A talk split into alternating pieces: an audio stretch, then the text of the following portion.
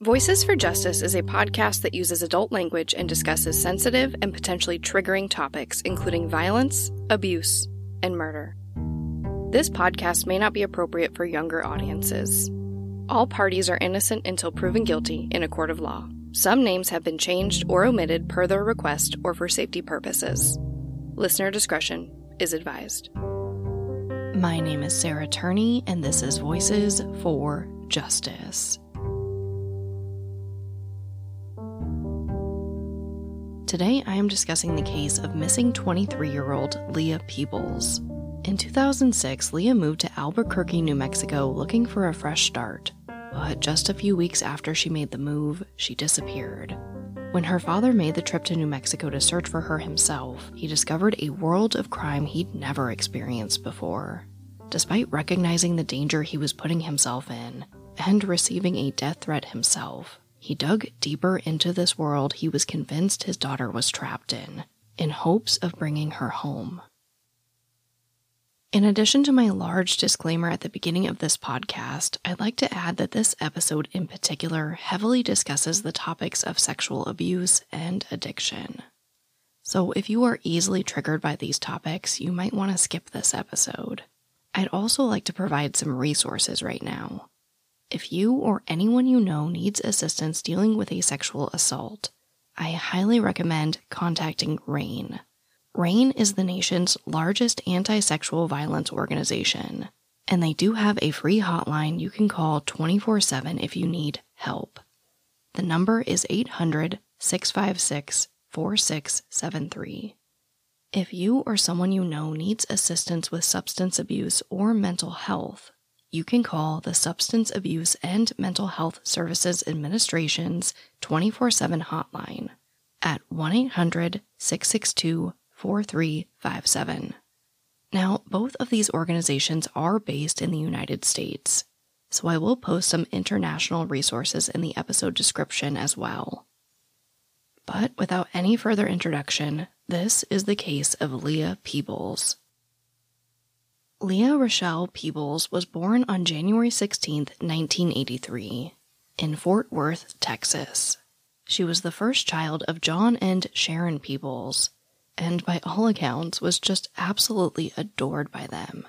By the time Leah came along, the Peebles had already been married for over three years and had established a nice life for themselves in Fort Worth. John worked for an aerospace manufacturer called Bell Textron, and was very focused on his family. Sharon would eventually work as a floral designer for T C U Florist. When Leah was just a year and a half old, her grandmother entered her into a local beauty pageant. She actually ended up winning Miss Photogenic for her age range. John would describe Leah as just a happy, adventurous little girl who loved dancing. She was just a normal kid. But then, one day, when Leah was just four years old, the Peebles world came crashing down on them. Leah, John, and Sharon were all watching a T V show that discussed sexual molestation of children. This program explained what a good touch was and what a bad touch was. And all of a sudden, Leah begins crying her eyes out. John and Sharon are a little confused. And then John just eventually turns to Leah and asks, "Has someone touched you like that?" According to John, Leah just begins to cry even more, and she says yes. Eventually, they discover that a distant but very trusted relative had been sexually molesting Leah for some time. As far as I could find, no legal action was taken against this relative. In the interviews I've seen with John and Sharon Peebles, it seems like they were just kind of hoping that since Leah was so young, she'd be able to forget these horrific experiences. Given Leah's intense reaction to that video, and something we will learn later on, it seems that this trauma never fully left her. This isn't uncommon. Of course, every case and every person is different, but these things can stick with people for a lifetime, and this is unfortunately a large part of Leah's story. However, it does appear that Leah had a happy childhood after this. She began school, her parents gave her two baby brothers, and she seemed to be developing normally. Leah would eventually attend Carter Riverside High School, where she did very well. School came easy for her, and she mostly aced her classes. She was also involved in a ton of extracurricular activities, including cheerleading, drama, and yearbook. At this stage in her life, John Peebles described her as brave, bold, and willing to try anything at least once. But then, one day when Leah was fourteen, something happened that would change the entire course of her life. A boy from her school came over to hang out at her house. Apparently, this was kind of like with the entire family. Eventually, the boy does go home, but he comes back later that night. My heart just breaks for Leah. This boy knocks on her window, so she sneaks him in. I know when I was fourteen, I would have thought this was just so romantic, that this boy just couldn't contain his excitement to see me and had to come back for one last kiss. But that's not at all what happens to Leah. After she sneaks this boy in through her window, there is nothing romantic about their interaction, and he ends up raping her. Leah doesn't tell anyone right away, but her parents see an obvious change in her behavior. She's very upset, and she's just not like herself. So eventually her parents are like, "What is going on?" And she tells them that she'd been raped three days prior. Her parents do call the police and take her to the doctor immediately for an exam. The doctor was able to see that there was physical trauma, but there was no semen or any other physical evidence to point to this boy. When the people speak to police and the prosecutor's office, they basically discourage them from pressing charges, stating that one, there was no physical evidence to point to this boy, and two, since Leah let him in willingly, it would be a hard case to prove. The prosecutor also told them that Leah's name would be dragged through the mud should they wish to proceed. So Leah and her parents decide to not press charges. It appears that the only form of punishment the boy received was switching schools. I do want to state that if you have been or encounter a situation where you are being told that you shoulder the responsibility of your rape because you invited that person into your home, that's complete crap, and it is one hundred percent not your fault. Leah did go through counseling after this, but unfortunately this incident sparked a lot of Leah's memories of being assaulted as a child, and she began to spiral. She told her parents that she just felt dirty for her entire life. Not long after, she disengaged with school. Her grades went from A's to C's to her being unsure if she'd graduate at all. She dropped out of all of her extracurricular activities and began drinking and using drugs.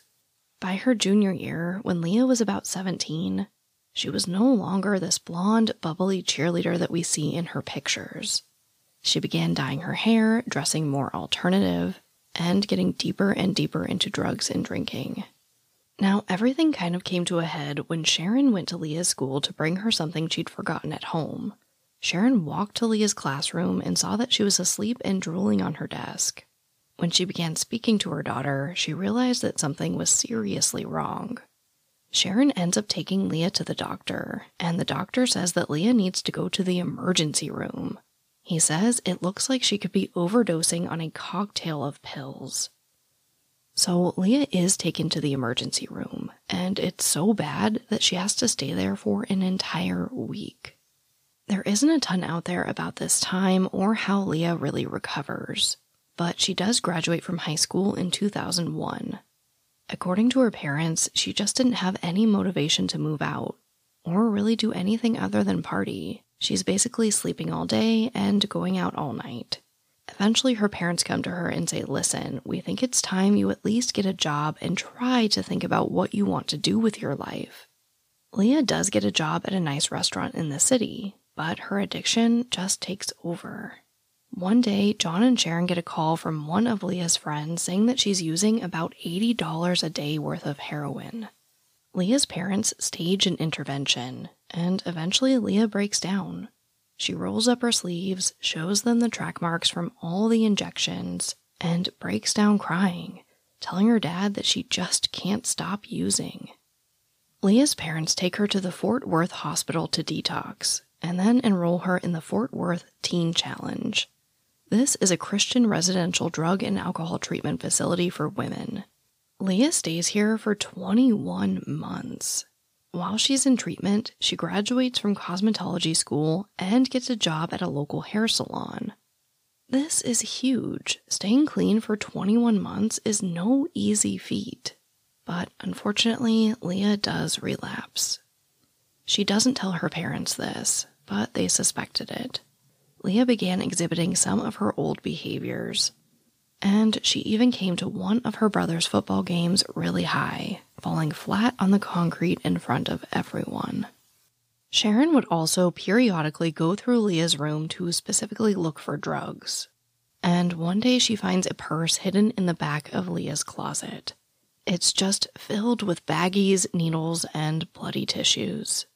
At this point, John says Leah was using anything she could get her hands on. Meth, coke, heroin, pills, basically whatever she could find. In August two thousand four, officers are called to investigate a report of gunshots being heard in the area. They find Leah's boyfriend shooting an assault rifle into a creek bed.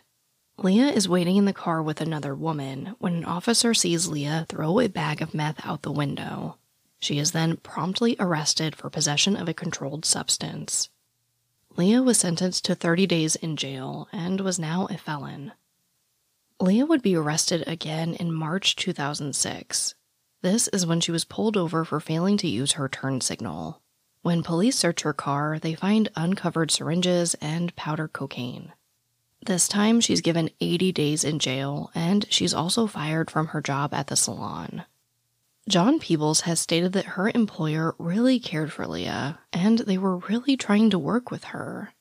But things got really bad. She'd leave her shift saying that she was going on a short smoke break and would just never come back. So this was kind of the last straw for them. When Leah gets out of jail this time, she's now twenty-three years old. And she tells her parents that she desperately wants to get clean and change her life. Sharon and John offer to put her in another rehab facility, but Leah says no. She wants to completely change her life. She wants to leave everyone she knows in the drug scene behind and just start fresh. So Leah decides to go live with some family friends ten hours away in Albuquerque, New Mexico. Her parents support her decision. They buy Leah a Volkswagen Beetle, help pack up Leah's belongings, and John Peebles drives with his daughter all the way out to Albuquerque. John would say that the three days it took them to drive from Fort Worth to Albuquerque were some of the best that he'd had with his daughter in a long time. She was clean, she was excited, and it was just overall a great trip where they really bonded together. When they get to New Mexico, John even stays for a few days to help her get settled. Before John leaves, he gives Ashley and Todd Warren, the family friends that Leah was staying with, a bunch of cash for Leah. This way, she can have some pocket money as she looks for a job. But eventually, John does have to get back to work in Fort Worth. When Leah is saying goodbye to her father at the airport, they have this very intense moment. John tells Leah that she can call him anytime about anything. Leah tells him that he probably won't want to know all of the things that she's up to.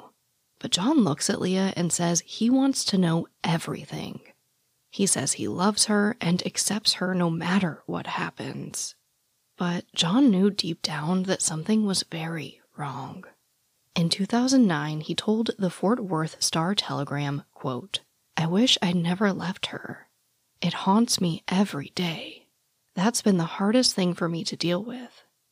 I could see how scared she was. I wish I hadn't left her." End quote. This episode of Voices for Justice is sponsored by June's Journey. Everyone loves a good mystery, especially one with as many twists and turns as June's Journey. In this game, you step into the role as June Parker and search for hidden clues to uncover the mystery of your sister's murder. You engage your observation skills to quickly uncover key pieces of information that lead to chapters of mystery, danger, and romance. I've been playing June's Journey for a long time, and yes, I love uncovering hidden objects in these really fun scenes, but I also like putting together the pieces of this puzzle. I've said it before and I'll say it again, one of my favorite parts of playing June's Journey is chatting and playing with or against, if I'm honest, usually I like playing against other players by joining a detective club. And if that's not enough for you, you can join a detective league to put your skills to the test. I am also deep into building my island. And I mean deep, you guys. I've been playing for a very long time, and it's just really fun to see it grow. I usually find myself playing on little breaks during the day or at night before I go to bed. If you like games, if you like solving mysteries, I really think you're gonna like June's Journey. Can you crack the case? Download June's Journey for free today on iOS and Android. This episode of Voices for Justice is sponsored by Quince. Quince has transformed how I shop. I'm not gonna lie, I don't love paying extravagant prices for things that don't last. But imagine upgrading your wardrobe with luxury essentials at unbeatable prices. They offer things like a one hundred percent Mongolian cashmere sweater for fifty dollars, washable silk tops, and timeless fourteen karat gold jewelry. And the best part is, all Quince items are priced fifty to eighty percent less than similar brands. Basically, what they do is partner with the top factories. That cuts out the cost of the middleman. That way they can pass on the savings to us. And what I really love is that Quince only works with factories that use safe, ethical, and responsible manufacturing practices. I have a ton of stuff from Quince. Right now, I'm really on a mission to just have some great basics in my closet. So I picked up a lot of t-shirts, some tank tops, and I definitely got a one hundred percent mulberry silk pillowcase. It is absolutely worth it. Indulge in affordable luxury. Go to quince.com slash justice for free shipping on your order and three hundred sixty-five day returns. That's Q-U-I-N-C-E dot com slash justice to get free shipping and three hundred sixty-five day returns. Quince.com slash justice. It wasn't an easy transition for Leah. Ashley Warren would state that she could just tell Leah was extremely disappointed in herself. Like she knew that she was letting down everyone in her life. But then Leah gets some good news. In the very first week she was in Albuquerque, she got a job at the Flying Star Cafe. And she'd be starting the following week. Now, there are actually a few of these cafes in the Albuquerque area. But this location in particular was very popular with police and courthouse employees. Right before Leah is scheduled to start working at this cafe, she calls her dad to say happy birthday, and to also ask for money for a new uniform. John is pretty confused. He says that the money that he gave the Warrens should have been enough to last her a few months, but Leah says looking for a job cost more money than she thought. John is skeptical, concerned, and pretty strapped for cash at this point. But he agrees to mail Leah the last twenty-five dollars he had in his wallet that day, and he says he'll get her the rest when he gets paid. On May twenty-second, two thousand six, Leah leaves the Warrens' home to go on a date with a man that she met at the cafe. That night, Leah calls Ashley Warren and leaves her a voicemail, saying that something happened and she would call back later. But Leah never calls, and she never comes home. The next day, the Warrens call Leah's parents to let them know what was going on. The Peebles give it twenty-four hours, thinking maybe Leah was just out partying. Of course, during this time, everyone's calling Leah's phone like crazy trying to get a hold of her, but it just goes to voicemail. On May twenty-fourth, Leah's parents do call the police to report her missing. John is really honest with the police, and he says that he was afraid that Leah was just out there somewhere using again. As the police begin their investigation, so does John. John begins looking through Leah's MySpace page. He's calling all of her friends, and he just comes up with nothing. So John calls Leah's cell phone provider, and they basically agree to give him everything. When John gets Leah's call log, he sees that she's made over one hundred seventy calls in just a few days. But he sees one number in particular that she was calling a lot. John calls the number, and it's the cousin of the man that Leah went on the date with. As far as I could find, this man's name has never been published.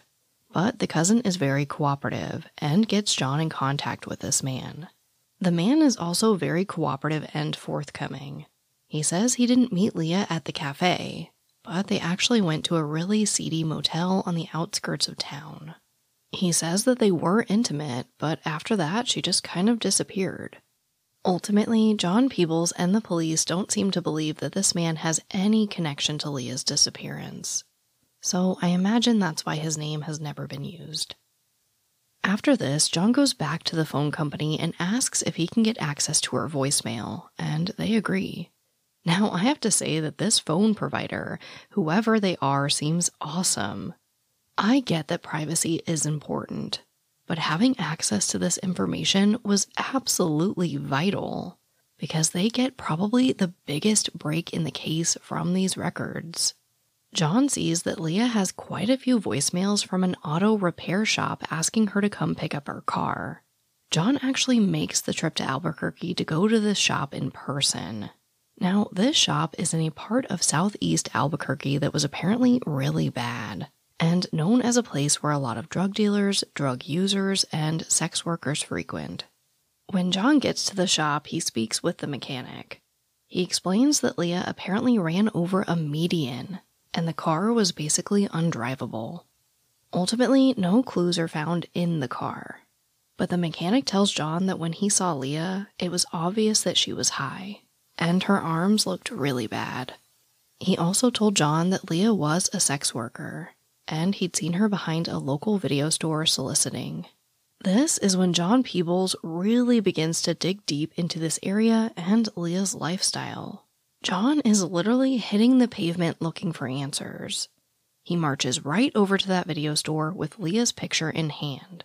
When he shows it to the employees, they say, "Yes, we know that woman.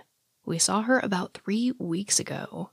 They explain to John that they had to ask her to leave the lot, and like the mechanic said, they add that she just didn't look good. This is obviously very upsetting, but John feels like he's on the right track to finding Leah. So John just begins canvassing this area, walking along Central Avenue. He goes to every business and every person he can to show them Leah's picture. Eventually, John also begins to look at strip clubs in the area. And at one club, he gets another lead. One of the dancers tells John that they've seen that girl. She was trying to get a job there, but she didn't go by that name. She went by the name Maya. John feels like he is closer than ever to finding his daughter, but he was running out of time. Eventually, he does have to go back to Texas so he doesn't literally lose his job. Money was tight before, and it's even tighter now. So John relays all this information to Detective Ida Lopez with the Albuquerque Police Department. He goes back to Texas and waits for the call that they found Leah. Now, it does seem that Detective Lopez is dedicated. She begins looking at homeless shelters, needle exchanges, anywhere she thinks Leah might have gone to request services. She also sends Leah's picture to officers in the area, but she comes up with nothing. And then one day, in August two thousand six, Lopez is stuck in traffic and she sees a very pretty girl walking down the street. She thinks it could be Leah, but by the time she's able to make a U-turn in all of the traffic, the girl is gone. At this point, John is just crawling out of his skin in Texas.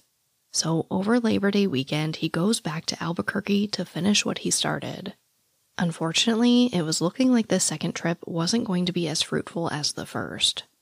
After nine days, John feels that the trail that was once so hot was now cold. But right when John is ready to pack it up and head home, he gets a major break. John is leaving this motel, the same motel that he thinks Leah might have been staying at. Then John is approached by a sex worker, and he's like, "No, that's not what I'm looking for, but can you please take a look at this picture of my daughter and tell me if you've seen her?" And this woman is like, "Oh yeah, I know this girl." She then calls over another woman who confirms that she's seen the woman too. But she says, "That's Maya. She was here just about a week ago." These women tell John that Leah was working for a man, a pimp, at a truck stop in the area. So between the story he got from the woman at the strip club and these women, John is confident that Leah was now going by the name Maya and is probably still in the area. So he calls Sharon back home, tells her the good news, and he says that he's going to stay for a few more days, find their daughter, and bring her back home. John stays in a motel right across the street from the truck stop and watches it twenty-four seven looking for Leah. John's heart just drops. He was obviously upset that his daughter was doing sex work to satisfy her addiction, But now he's really seeing this world of sex trafficking at this truck stop. He says that the women there weren't living. They were barely eating, making no money, and basically just surviving. Now, you guys, please forgive me if I get some terms wrong here. As always, please feel free to reach out and kindly educate me. What I'm trying to say here is it's obvious Leah wasn't voluntarily performing sex work to make money, but was being controlled and trafficked by this man, as were many other women. As the days went by, John says that he began to see some patterns of when the women came and left the area, but they would also switch it up after a certain amount of time. He also noticed that the same man was coming back over and over again to meet with these women. He becomes certain that this is the man that the women said was Leah's pimp. It also appears that this man was selling drugs. John's not ready to go to the police yet. He instead goes to the women that he'd spoken with previously and begs them to give a message to this man to give to Leah. He says, please, just let them know that I have her car and I want her to have it. Tell them she doesn't even have to come home. I just want her to have the car. I want to talk to her and make sure she's okay. Then I'll leave. It seems clear that this man did get the message, because quickly after, pretty much everyone stopped talking to John. So John goes to the police with this information. John and the police are able to find out exactly who this person is. He went by A J, but his legal name is Donald Sears. Detective Lopez also stakes out the truck stop, and eventually she calls in a few officers and they make some drug busts. But ultimately, they don't find Leah. And no one would or could confirm that she was even there in the first place. After this, the area really clears out. John doesn't see any of the sex workers that he was speaking with previously, and the ones he did wouldn't talk to him.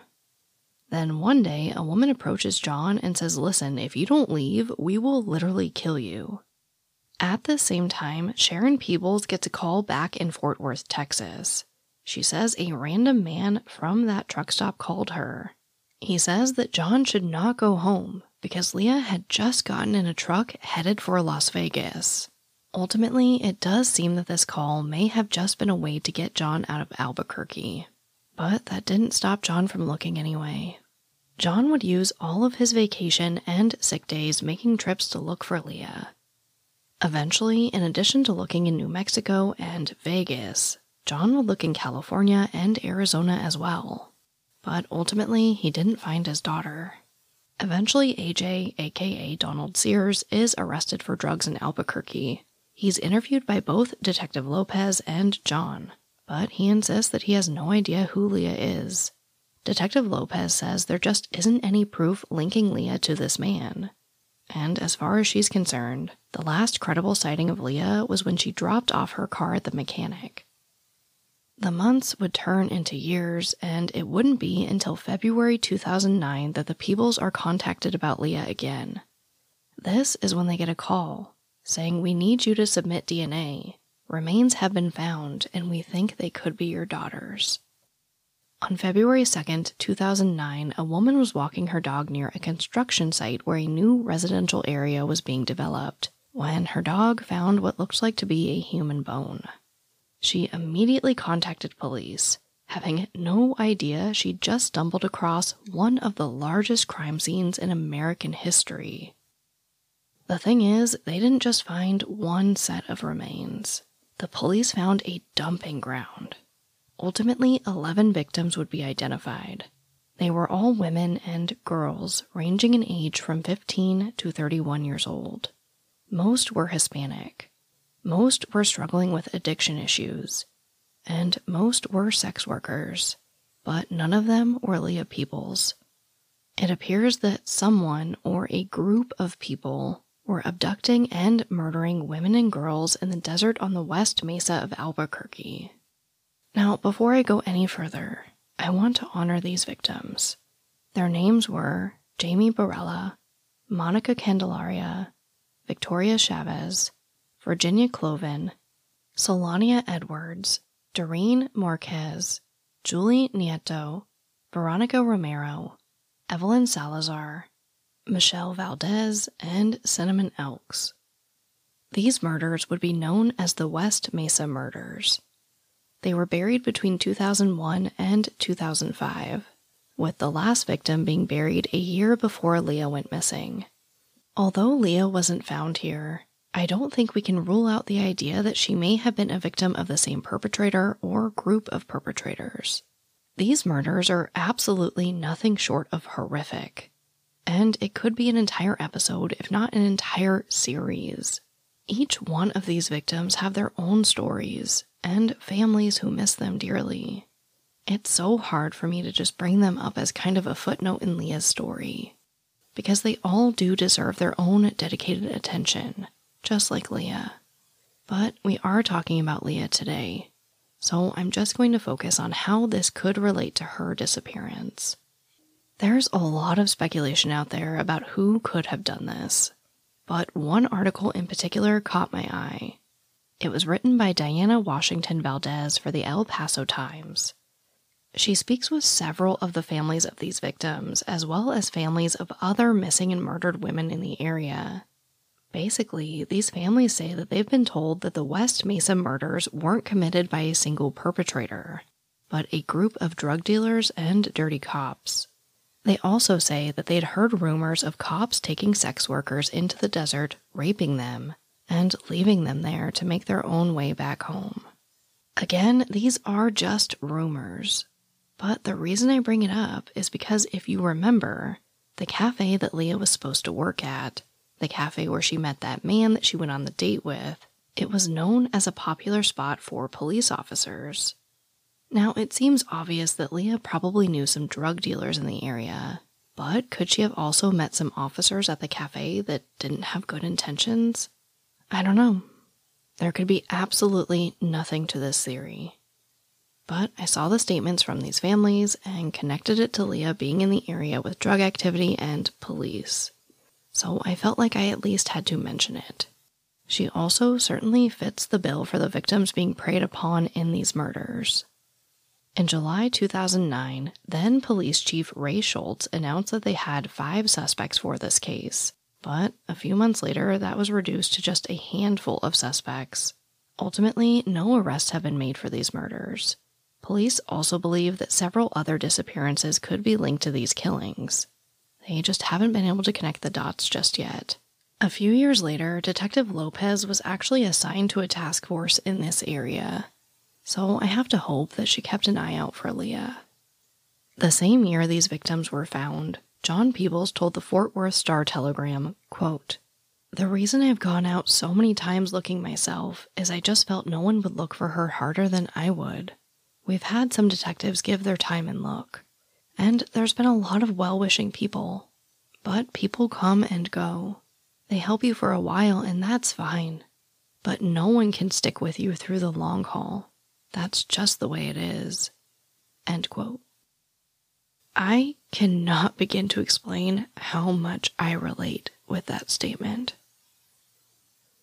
Eventually, the Warrens moved away from New Mexico to Colorado, and the Peebles would leave Leah's childhood home, but ultimately they did stay in Fort Worth. Now, while John wasn't out physically looking for Leah, he was advocating for her online. But remember, this is the late two thousands. Social media wasn't like it is today. From what I could find, it looks like John mostly used a blog to advocate and speak directly to Leah.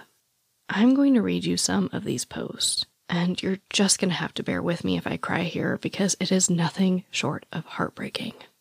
But you guys, these are the real stories. This is a real story, and it is heartbreaking. On June twenty-first, two thousand seven, John writes, "I love you with all my heart, Sugar Plum. Mom and I miss you so badly. I wanted you to know that we're searching for you every day. We will never give up. Come home, sweetheart." On January twelfth, two thousand eight, it reads, "Please help us. Leah's grandmother is dying. If anyone, anyone knows where Leah is, please ask her to call her parents. As of Thursday, January tenth, two thousand eight, Leah's grandmother has been given twenty-four to forty-eight hours to live.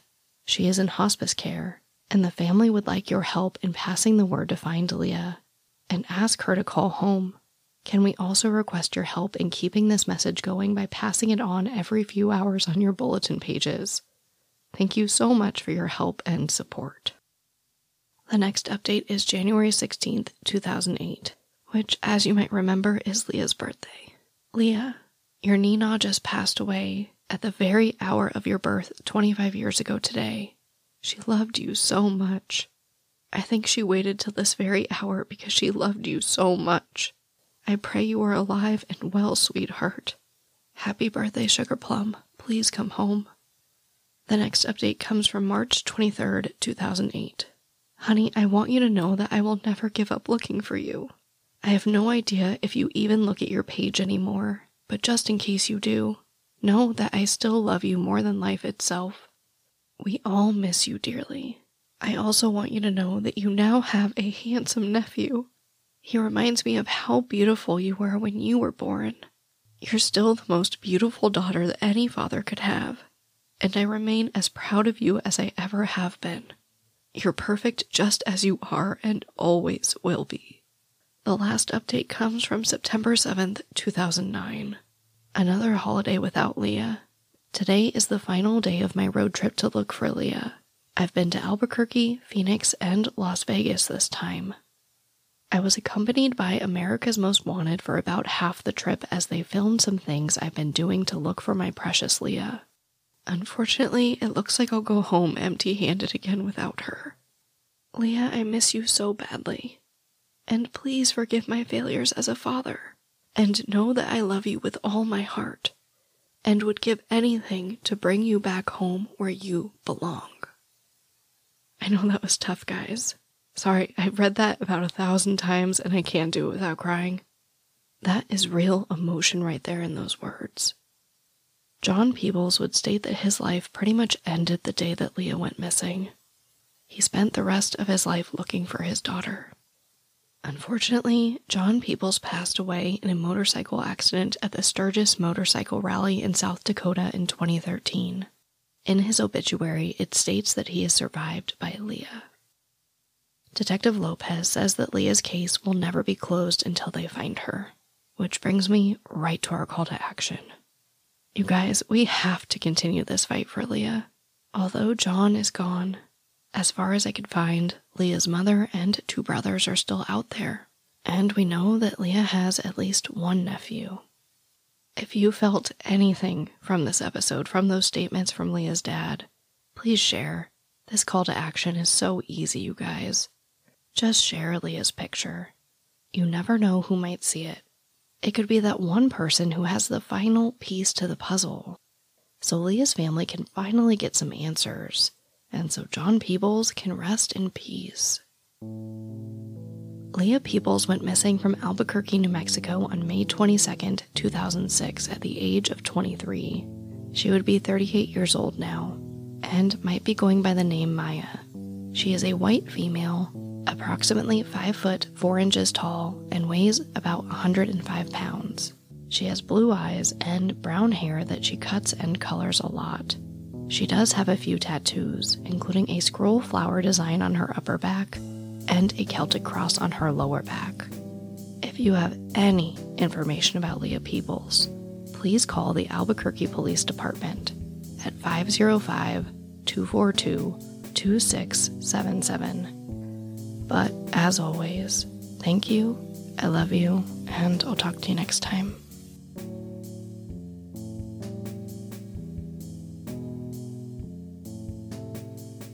Voices for Justice is hosted and produced by me, Sarah Turney.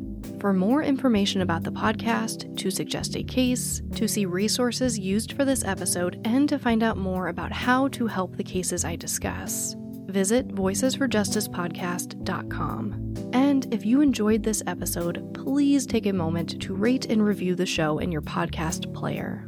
It really does help more people find the podcast and these cases in need of justice.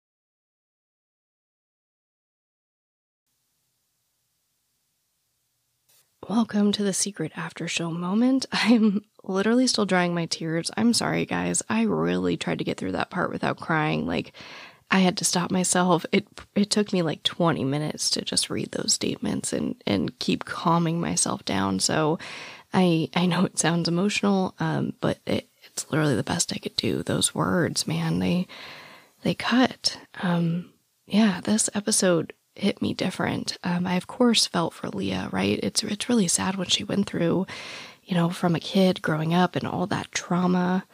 It's so hard. Um, but I also just, I felt for John, you know? He tried so hard. And he was so kind to Leah. You know, it's not every parent that will see a kid go through that, that'll help a kid go through that, really. And just turn around and say, I accept you and I love you for whoever you are, no matter what's happened. I know that people have, you know, their different opinions about these parents and how they handled, um, you know, the sexual abuse that Leah encountered, suffered through. But I don't know. I think John Peebles cared a lot. A lot more than a lot of parents. I don't know. I just needed a second here to decompress. Um, hopefully that helped you too. I don't have anything incredibly exciting to tell you this week. Um, I do want to say happy Thanksgiving if you celebrate.